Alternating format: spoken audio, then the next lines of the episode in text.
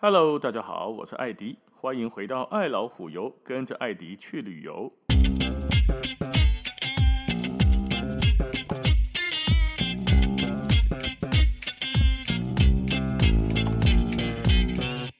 我们讲了因特拉根跟鲁圣之后呢，当然就不能免俗的要来讲一讲贯通这两个城市一个非常非常有名的火车，嘿，瑞士非常有名的，除了山呐、巧克力啦，还有就是它的景观列车。这一集要跟大家讲的呢，就是瑞士三大景观列车之一的黄金列车，叫做 Golden Pass Line。它也是有着全透明的车窗，可以非常轻松方便的欣赏瑞士仙境般的美景。黄金列车哦，全长大概一百九十一公里，规转的塞个尾，总共大约哈五个小时左右。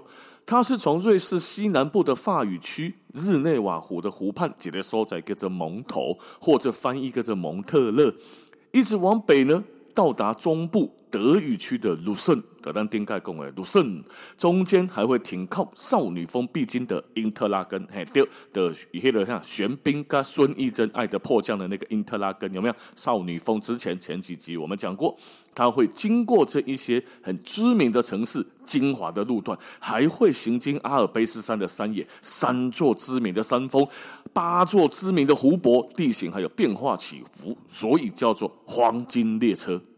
啊，这个列车哦，公头都要讲诶，走了这么多的地方，伊不是一台车对头给你塞个尾啊。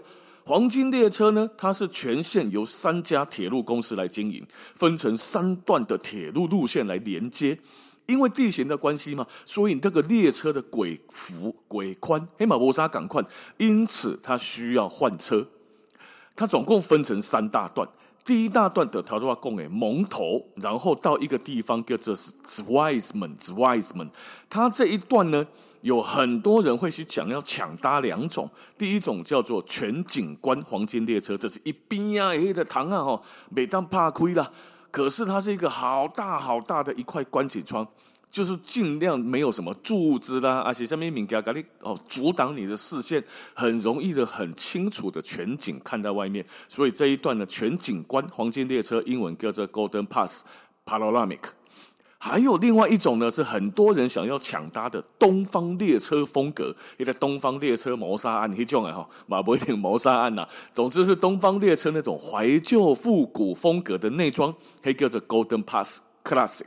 黄金经典列车，它的这一个呢，就只开蒙头到 Zweisimmen 这一段，就是最左边的那一段。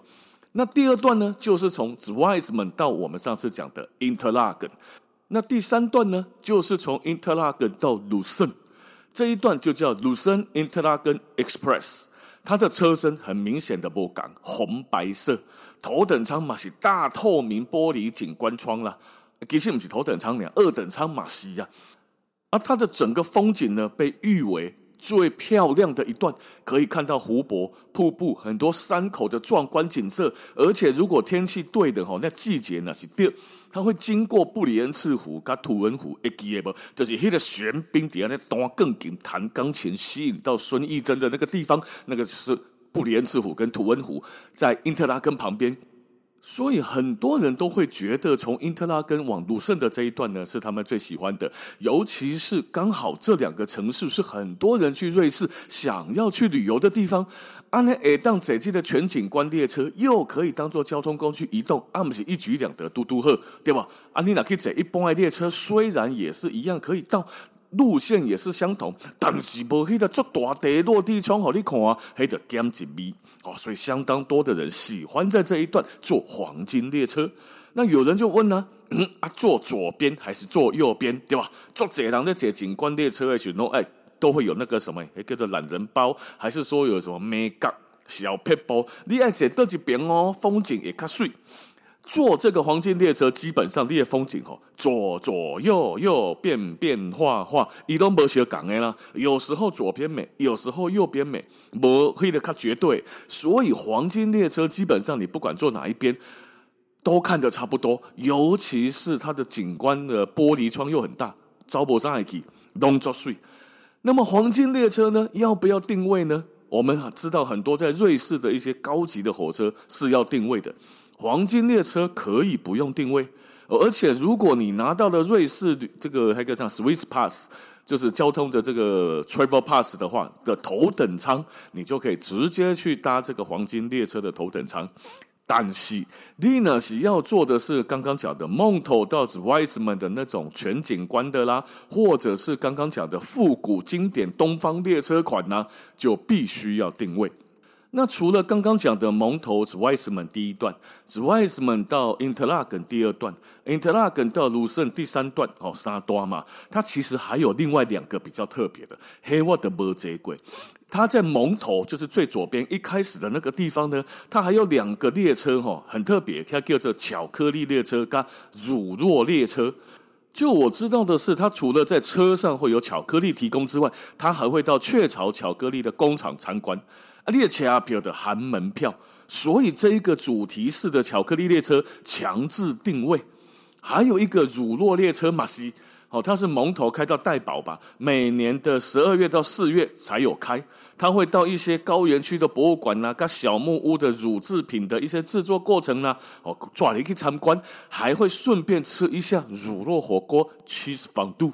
哦，这个是强制定位，因为主题式的列车。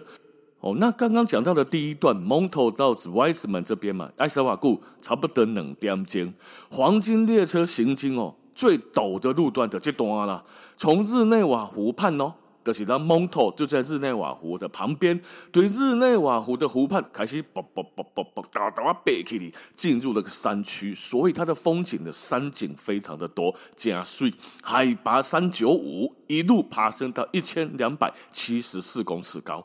那很多人刚刚说都很喜欢坐那个复刻版的东方快车型的经典款列车嘛，因为体验很难得啊。你的回家去看哦，来的内装是茶，木头做的内装，一样有好大的观景窗哦。可是观景窗跟观景窗之间的框也是木头的，它的座位呢跟一般的列车是一样的，二等舱哈，就是左右各两个位置。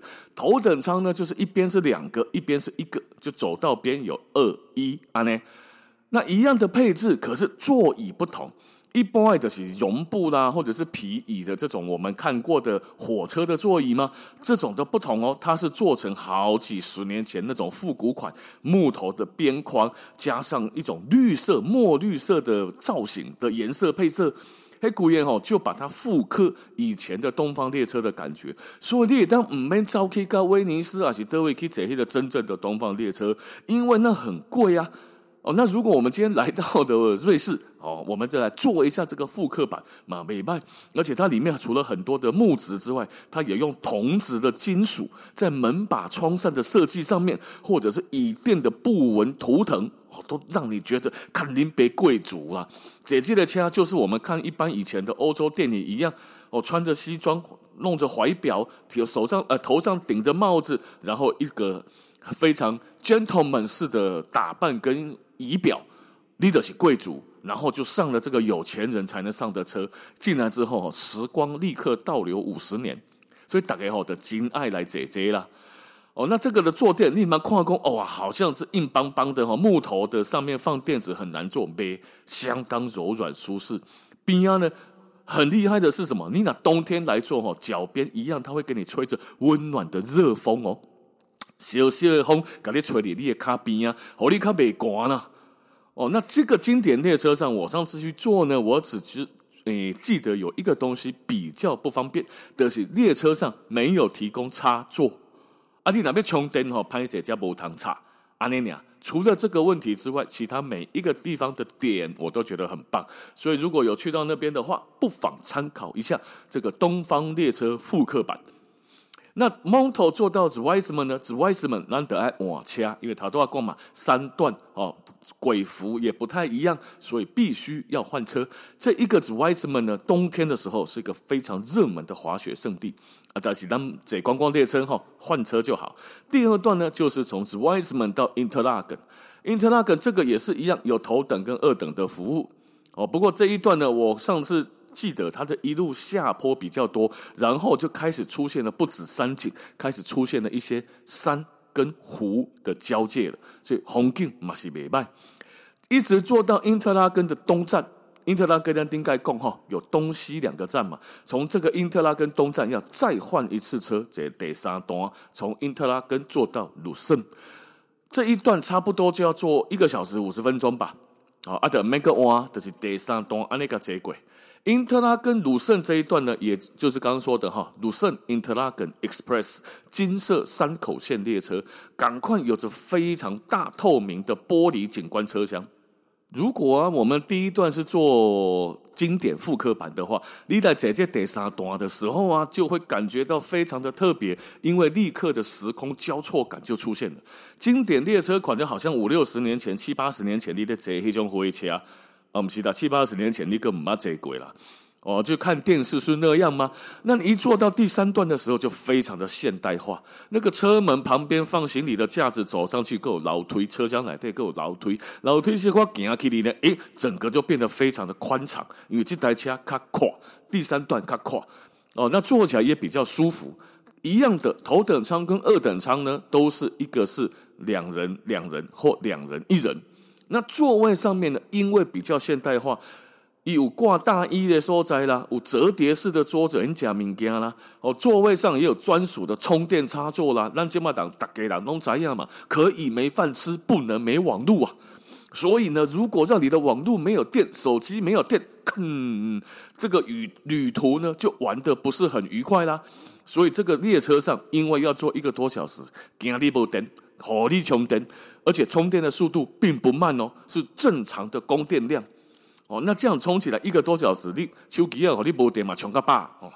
所以很多旅行团呢，都喜欢从因特拉根或卢森之间哈，在彼此移动的时候，这一段这坐一段黄金列车。第一，就像刚说的，可以很轻松自在的移动，不用拉游览车嘛，总是要换一下口味呀。尤其是这个景观列车红金加碎点，坐在这个上面呢，感觉就跟坐游览车不同的。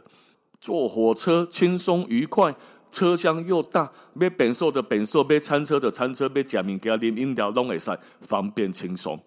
所以很多的旅游团去到瑞士，就会排一段这个当做鲁瑟跟因特拉根之间的交通移动。所以下一次呢，假设大家去到瑞士。那是跟团没问题，你可以选择有一个黄金列车的这这样的行程。如果是自由行，那不妨可以考虑一下，除非你没有去这两个城市，否则这两个城市之间呢，可以参考一下坐黄金列车，轻松自在，欣赏美景。好，那今天的时间就先到这边了，感谢大家的收听，咱们下次见，拜拜。